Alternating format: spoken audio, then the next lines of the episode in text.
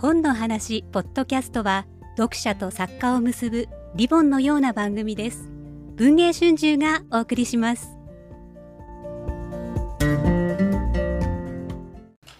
えー、それでは川崎さん、えー、受賞が決まりまして今のお気持ちからまずお一言お願いいたします。あはい。えっ、と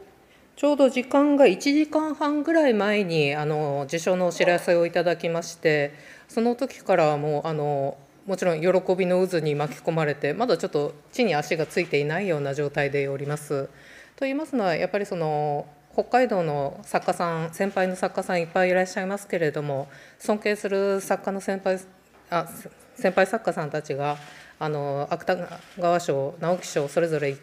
たくさんの方取られてそれ以外の方でもいろんな方がその直木賞芥川賞を目標とされて素晴らしい作品群を残されていますのでやはりその憧れみたいなものがありましたのでで今回あの直木賞をいただくことになりまして本当に嬉しく思っております。はいありがとうございます。では、えー、ご質問のある方どうぞ。はいじゃあ一番こちらの読売新聞の川村と申します。受賞おめでとうございます。ありがとうございます。あの2点お伺いしたいと思うんですけれども、えっ、ー、とまず1点目はあのこの作品自体は川崎さん自身が以前あのまあ終作のような形なのか、あの小説として書かれていたものをもう一度改めて書き直して、あのその時からやはり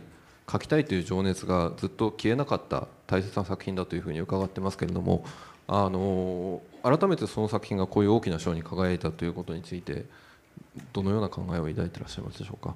はいえっと、今おっしゃっていただいた通り、えっと、今回の「共食い」という作品なんですけれどももともとはあの私が30歳ぐらいの頃大体14年ぐらい14年ほど前に1回書いたものがありましてそれをちょっとあのご縁いただいてあのもう一回長い形でさらにボリュームをつけてまあ、新しい世界を作り直すという過程を経て今回「共食い」という作品が出来上がったのでそのもちろん、まあ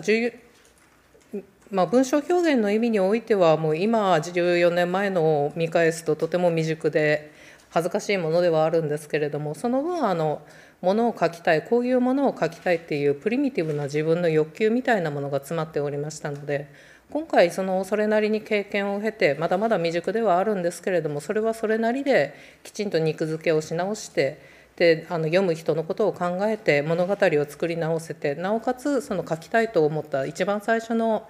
その原動力みたいなものをきちんと再現して書き上げられたということにまず、まあ、ある程度の満足というものがありました。すいませんあのもう一点なんですけれどもあとあの川崎さんがその執筆されるあのモチベーションになることとしてあの読む人の感情を揺り動かしたいとか揺さぶりたいっていうのがすごく強くあるというふうに前おっしゃってたと思うんですけれどもあの今作がこういう形で広く読まれることで多分たくさんの人の心を揺り動かすことになると思うんですがあのそのことについてはどのようにお感じになりますでしょうか？とても嬉しいことだと思います。と言いますのは私自身あの子どもの頃から本が好きで読んでいたんですけれどもどうしてもあの北海道の道東の端っこの方であの周りにあまり同級生とかもいないような状態でで、まあ、本を読むのが一番のなんていうか娯楽みたいなところがありましたのでやっぱりそういった本を通して世の中を知る世界を知るということをずっと経験して育ってきましたので逆にその自分が書く側に回って自分が子どもの頃に感銘を受けたように人の心に読んでくれた人の心に何かを届けられたらいいなというふうには思っております。はい、えー、で続いて読売以外の方で、はい、じゃあどうぞあの女性の方。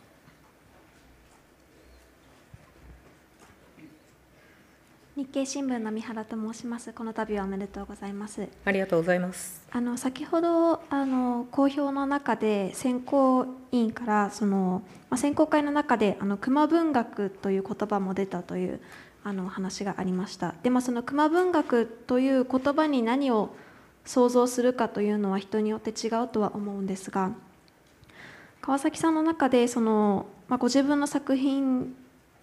がその熊文学というふうに表現されることについてどのようにお考えかということと、まあ、もしそのご自分としてもまあ熊文学だというふうにお考えのようであればその熊文学とは何かというところも教えていただければと思います。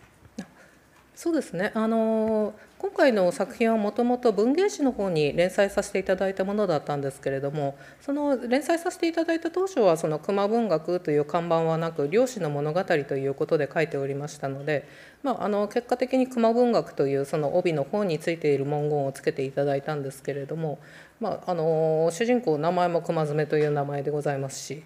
まあ、熊と戦う部分もあるんですけれども、まあ、熊と戦うこと熊のいるところで生き続けること抗うこと戦うことそのすべてを表してあの、まあ、熊文学というふうに捉えていただいても構いませんしもしくは熊文学だと思ってお手に取って読んでいただいた方が熊文学だけで済む話ではないとこれは熊文学でないと思われるのであればそれはそれではみ出た部分がその読んでくださった方の正解として捉えていただいてよろしいかと思います。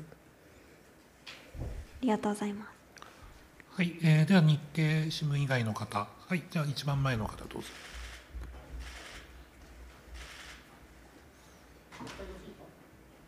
北海道新聞のノーと申します。今回ご受賞おめでとうございます。ありがとうございます。えー、基本的なことなんですけども、えー、っとちょっと北海道天候が悪いようですけれども、えー、いつ北海道出発してですね、ここに来るまでえー、っとどういうふうに過ごされたかということをまず教えてください。はい、えーと、と東京入りしたのは本日でした。現在十勝に住んでおりますもので、えーと、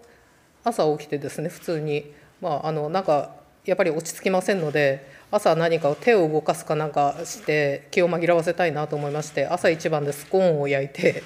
それを朝ごはんに食べてでまあ身も心も満たしてから昼の飛行機で東京入りしました。ありがとうございます、えー、まあこの直木賞という大きな賞を受賞されてですねあのまあ、いよいよですね例えば東京に出ていくみたいなですねなんとなくそういうイメージなんか湧いちゃったりするんですけども、えー、今後もやはり北海道内で創作活動は続けていかれるでしょうか、えー、行くのであればその理由を合わせて教えてください。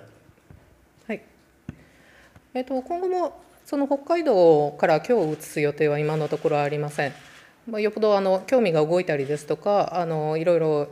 まあ、運命的な何かがあったりとかだと別ですけれども今のところ北海道は出たくないなというふうに思っております。と言いますのは理由としては自分が生まれ育った肌に馴染む環境であるというのが一つとあと私暑いのが苦手ですもので多分北海道より夏暑いところにこう住むとちょっとこう体が弱ってしまうもう文章も書けなくなってしまいますので。といった意味でままだまだしばらくは北海道にいたいと思いますしまだまだ北海道で調べたいこと掘り出したい物語というものがあるかなというふうに思っております。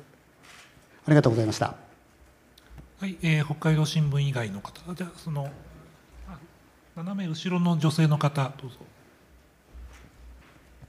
あ共同通信の安藤と申します。あのこの度おめでとうございます。ありがとうございます。えっと林真理子さん選考委員の林先生からですね、その選考会でさまざまな解釈のぶつけ合いになったとえー、その中にはその熊爪は実は人間じゃなくて熊なんじゃないかという解釈もあったりとかですね。かなりこう読みがすごくあのいろんな読みがそこで出てきたというお話がありまして、まあ、正解はないかとは思うんですけれども川崎さんご自身は、えー、その辺りどこまでこう、えー、想定しながら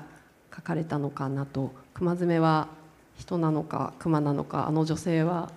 人なのか熊なのかとかっていうお話があったものでその辺りはいかがでしょうか？そうですねまあ、種族としては熊と人間とっていうものが今回の物語に出てくる2つの大きな生き物ではあるんですけれどもあの、まあ、主人公は熊になりたいという願望熊と同化したいという願望そしてそれが叶えられないという現実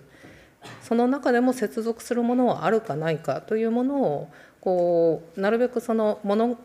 読まれた方を物語の中に引き込んででそれでおのおの方で皆様でジャッジしていただきたいというものは思いながらある程度の膨らみを持たせる形で書いた部分はあります。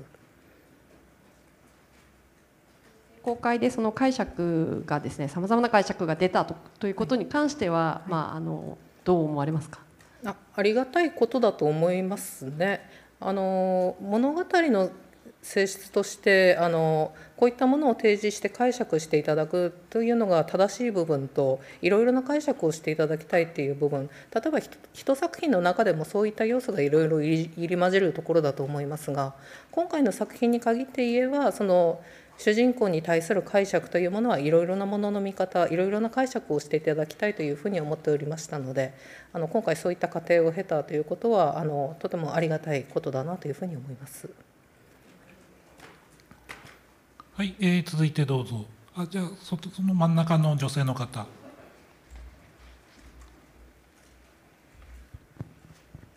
NHK の中山と申します。この度はご受賞おめでとうございます。ありがとうございます。2点伺いたいことがありまして1点目はそのすみませんちょっと緊張してなんか飛んでしまったんですけれども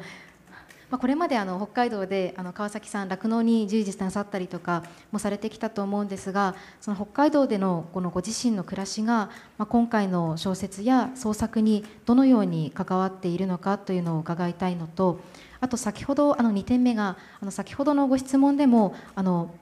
まだ掘り出したいものがあるというふうに語っていらっしゃいましたが、まあ、今後どのような思いでどのような作品を出していきたいのかっていうのを改めて伺えれば幸いです。えー、と1点目なんですけれども多分あのプロフィールだなんだ回ってるかと思うんですが、あのまあ、農家として生まれてちょっとまあ、酪農業に従事していたり綿羊を飼育していた時期とかもありましてやっぱりその、まあ、今回の作品にしてみれば熊に近い部分近近い地域で暮らしてはいましたけれどもそういった時にあの例えば冬の寒さですとかあの熊が出そうな場所の感覚ですとかっていうのは五感で感じ取っていたようなところはあるかと思います。その一方で私は別に熊を撃つとかあの猟銃を持っているわけではありませんので熊打ちの経験をしたとか熊と戦った経験はないのでただそれを物語としてどうやって書けばいいかというふうに考えた時にその先人のいろいろ残された文章であるとかそういった言葉であるとかというのと自分の経験の中でこういったところなら熊はいそうだといったような五感のその経験値のようなものと結びつけてで物語の中で再現するというようなことはしてきたかなというふうに思います。それと2点目なんですけど、まあ、これからあのまだまだ北海道で書きたいものいろいろありますし書いていかなきゃというふうには思うんですけれども今まで書いたものをその同じ深さ同じその掘り出し方でやっていてもまあ、拡大再生産、まあ、拡大もしない再生産になってしまってはつまらないですのでより深くより広くという意味でこう自分も力をつけながらまだまだ頑張っていきたいというふうに思っております。ありがとうございます。はい、では一番後ろの方。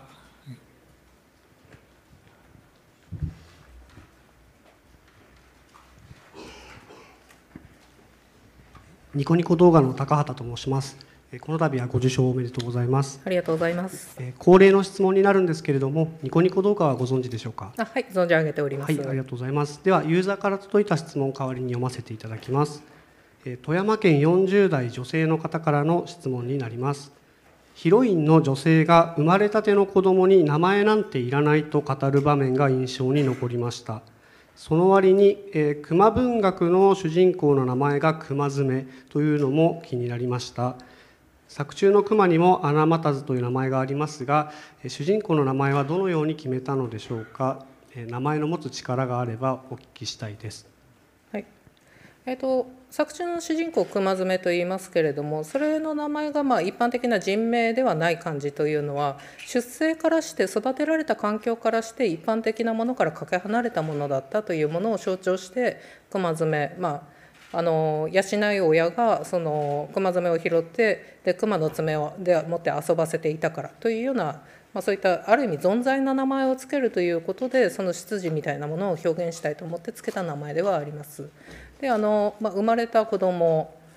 春子に生まれた子供が名前がないというのも、まあ、あの時点でのあの女性の考え方としてはそれがもう得意性としてもうその